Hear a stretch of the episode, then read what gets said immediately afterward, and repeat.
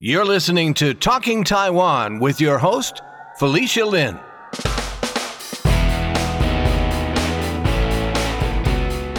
Hello, this is Felicia Lin with the Talking Taiwan podcast. Today our guest is Lawrence Lin, who is the media spokesperson for American Citizens for Taiwan.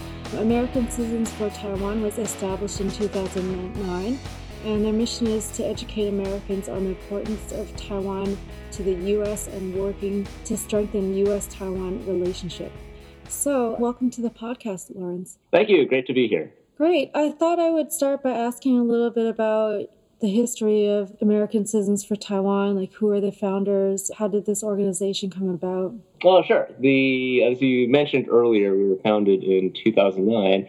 And I think like a lot of organizations that start off at the grassroots level, we literally started in somebody's living room. And I still remember kind of that first meeting with myself and then with Brock Freeman and his wife, Julie Freeman, and my cousin, Chung Ai Lin. And we were gathered in someone's living room. And the discussion was on the topic of Taiwan and what difference could people in America make in Taiwan that was just a little bit different from the tack that the existing Taiwanese organizations had. And it's grown from there. Great. So how would you say the organization's grown and changed since it was established? In the first couple of years when we were just starting off, we're really dedicated to surveying kind of the landscape of kind of Taiwanese organizations and trying to find our niche. And it took a couple of years, and now we've been running a couple of years with what we think is a viable option for ACT, and that's kind of our online advocacy work, which was a niche that we saw was not being filled by any other organizations, and it was something that we could do online, and it was something that was able to be scalable. Interesting. So your strategy is mainly focusing on like social media or online versus grassroots actual in-person meetings then?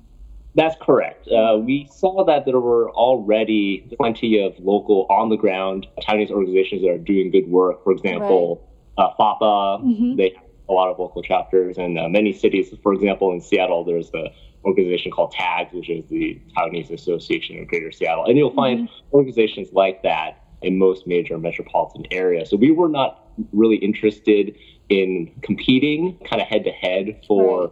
people's attention at the physical level, but we felt there was a gap in terms of online advocacy that we were able to fill. Oh, great. That's really interesting because I'm not that familiar with you guys. I've seen you on Facebook and so on, so that's interesting to know that's your strategy.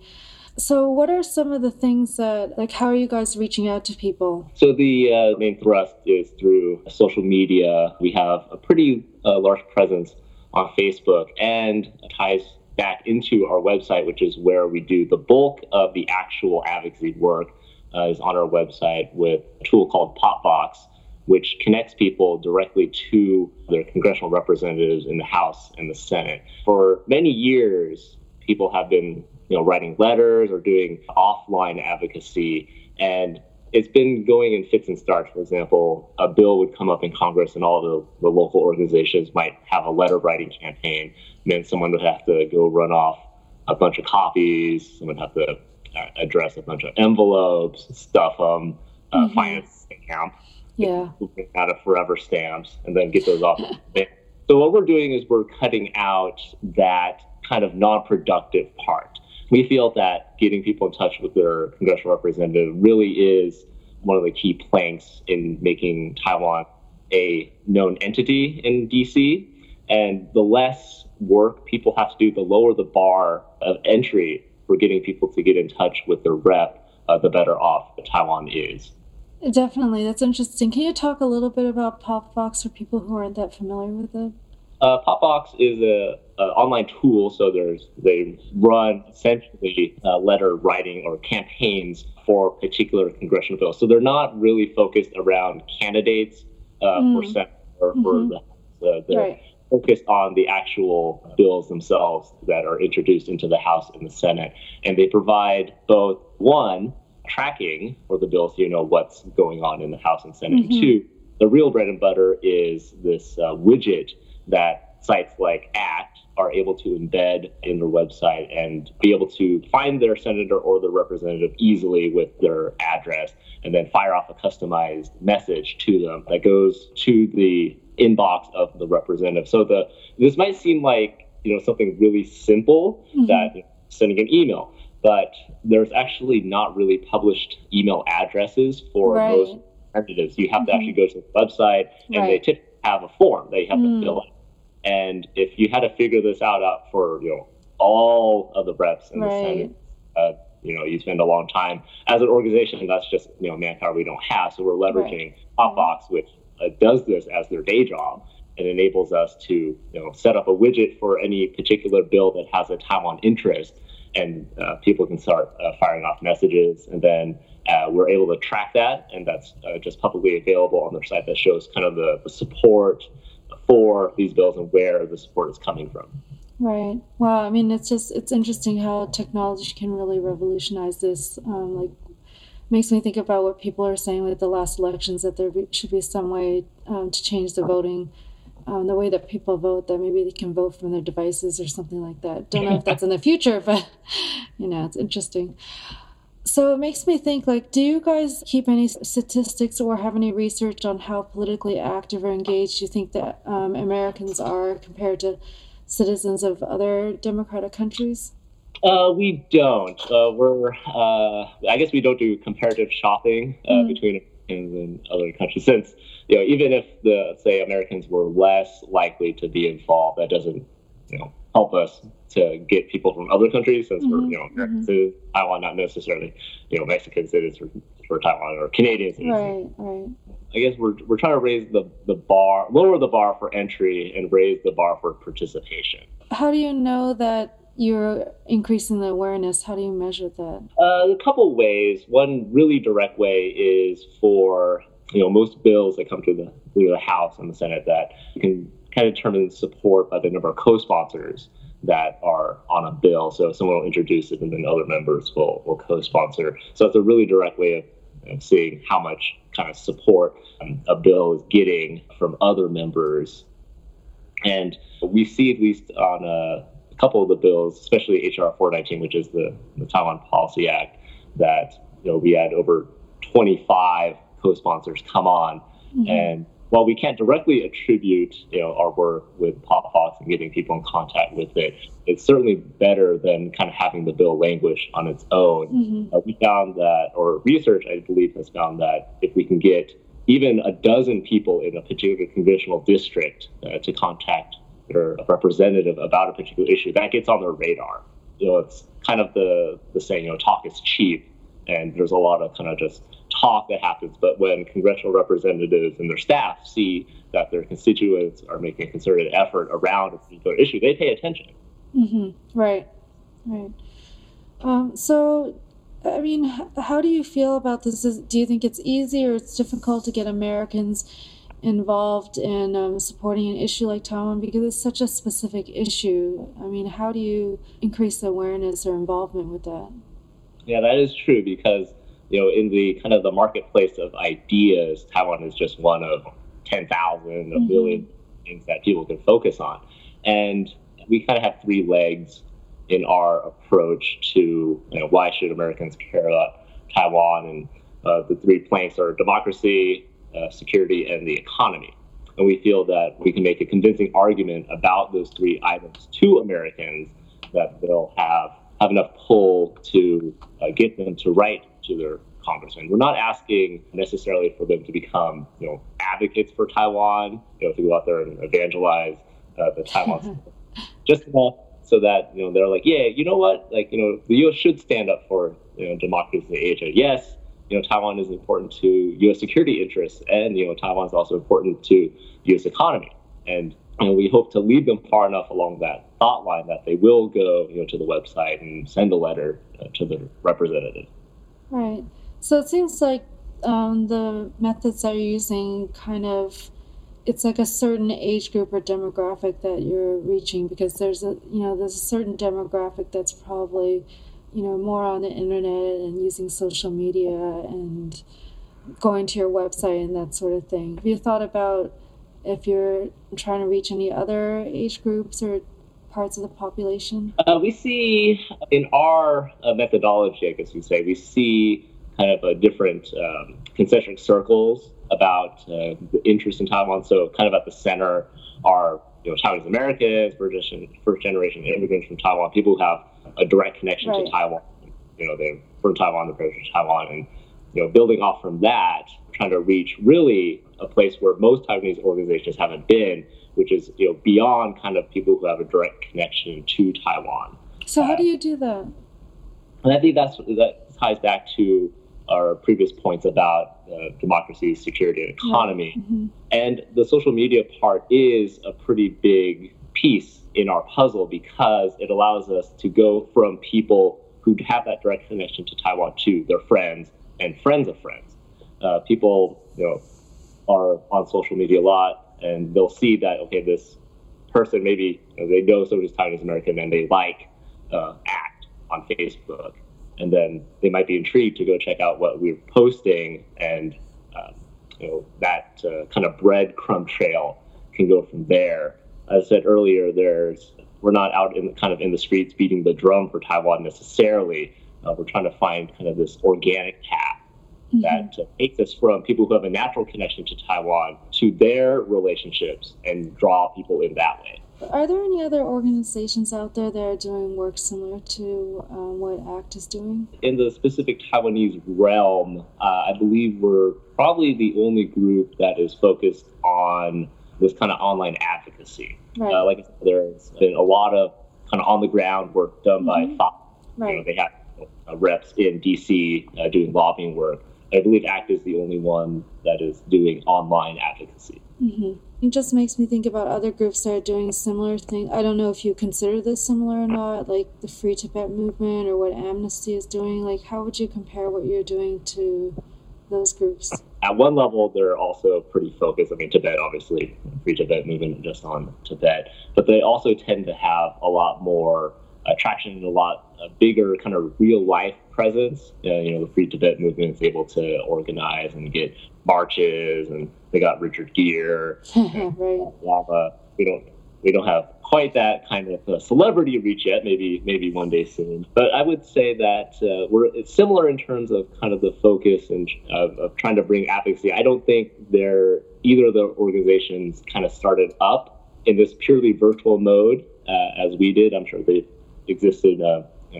many years prior to the internet blowing up as it has. I think we're all interested in, you know, influencing the democratic process as we can. We're trying to gain mind share in the marketplace and ultimately make a difference. Mm-hmm. So besides the Taiwanese community, are there any other groups that are doing some kind of, that have a political agenda or working for some country that's taking a similar approach to what you guys are doing? I've not looked into that myself. I would not doubt that this is a very popular approach now because right. Yeah, I was just curious. Your startup costs are low. They're not zero, mm-hmm. but certainly much cheaper than, you know, paying a lobbyist on K Street. Right. And since the world is getting flatter and smaller, you're able to make these connections. Yeah. Faster, easier, cheaper. Whenever people think about Taiwan, the question always comes up about the UN membership for Taiwan. So what is your take on that? Why do you think it's important for Taiwan to have membership in the UN? Ultimately, it's about recognition on the world stage, about changing from this, you know, de facto country to one that's recognized in the international community. Of course, the, you know, kind of 800-pound dragon. We're not talking about China, and that's ultimately the reason things don't happen there. But kind of the whole UN, WHO, WTO, all these international organizations that, you know, Taiwan seeks membership in is about, you know, making itself known as its own country, not as this kind of, you know, interesting Wikipedia entry about countries that aren't really countries. Yeah.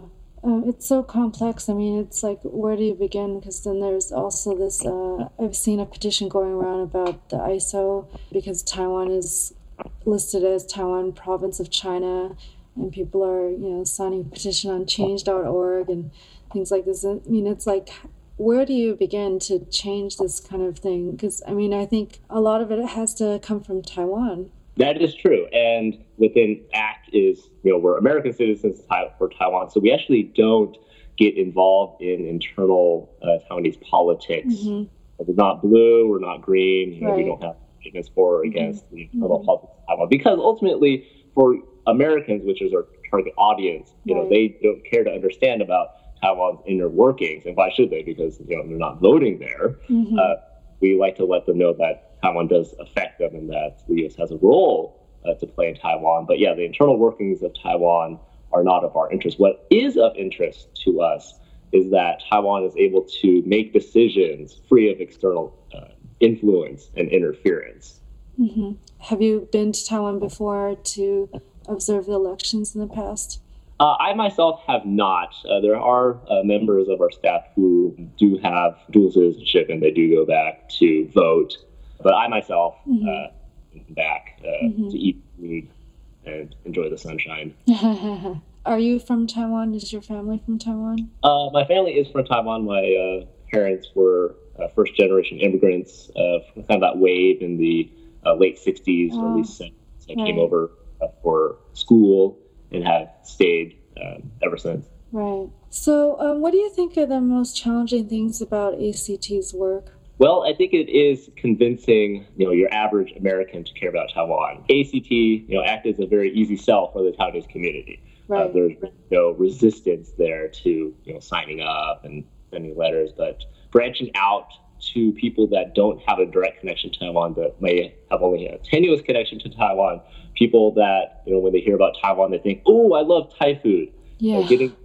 And getting them engaged to the point where they're sending letters to their congressional representatives, that is our largest hurdle. How do you do that? Do you have any particular strategies or campaigns that you used on social media so far to reach out to people like that? Beyond our normal Facebook postings and news articles that we'll post on our website, one thing we have cooking on a slow burner right now, ACT is a 501c4 organization because of our political advocacy work. We're setting up what we're calling American Citizens for Taiwan Foundation, which will be a 501c3 that will be dedicated to educational resources for Taiwan. And we're hoping that through ACT Foundation, which then people can donate to for, you know, tax write-off, tax benefits, that we're going to be able to create some educational resources, and not only for the Chinese community, but for Americans at large. So we see really a lot of interplay between those two organizations. You know, they're separate in the eyes of the IRS. We want to make that clear. Right. But you know, the political arm, ACT Foundation, the education. So where are these educational resources going to be available? Are they going to be virtual, like online, or is there going to be a library, or how does that work? While we're still in the planning stages, one of the ideas we had was a teacher's guide. So it would be grade specific, so maybe we have something for elementary school, middle schools, high schools. That would be kind of a curriculum packet that a teacher could use to tell the Taiwan story, essentially, because I'm sure if you experienced your high school world history class, you probably had, you know, a week on ancient Egypt, a week on ancient China, and all of a sudden you're in like 1945. Mm-hmm.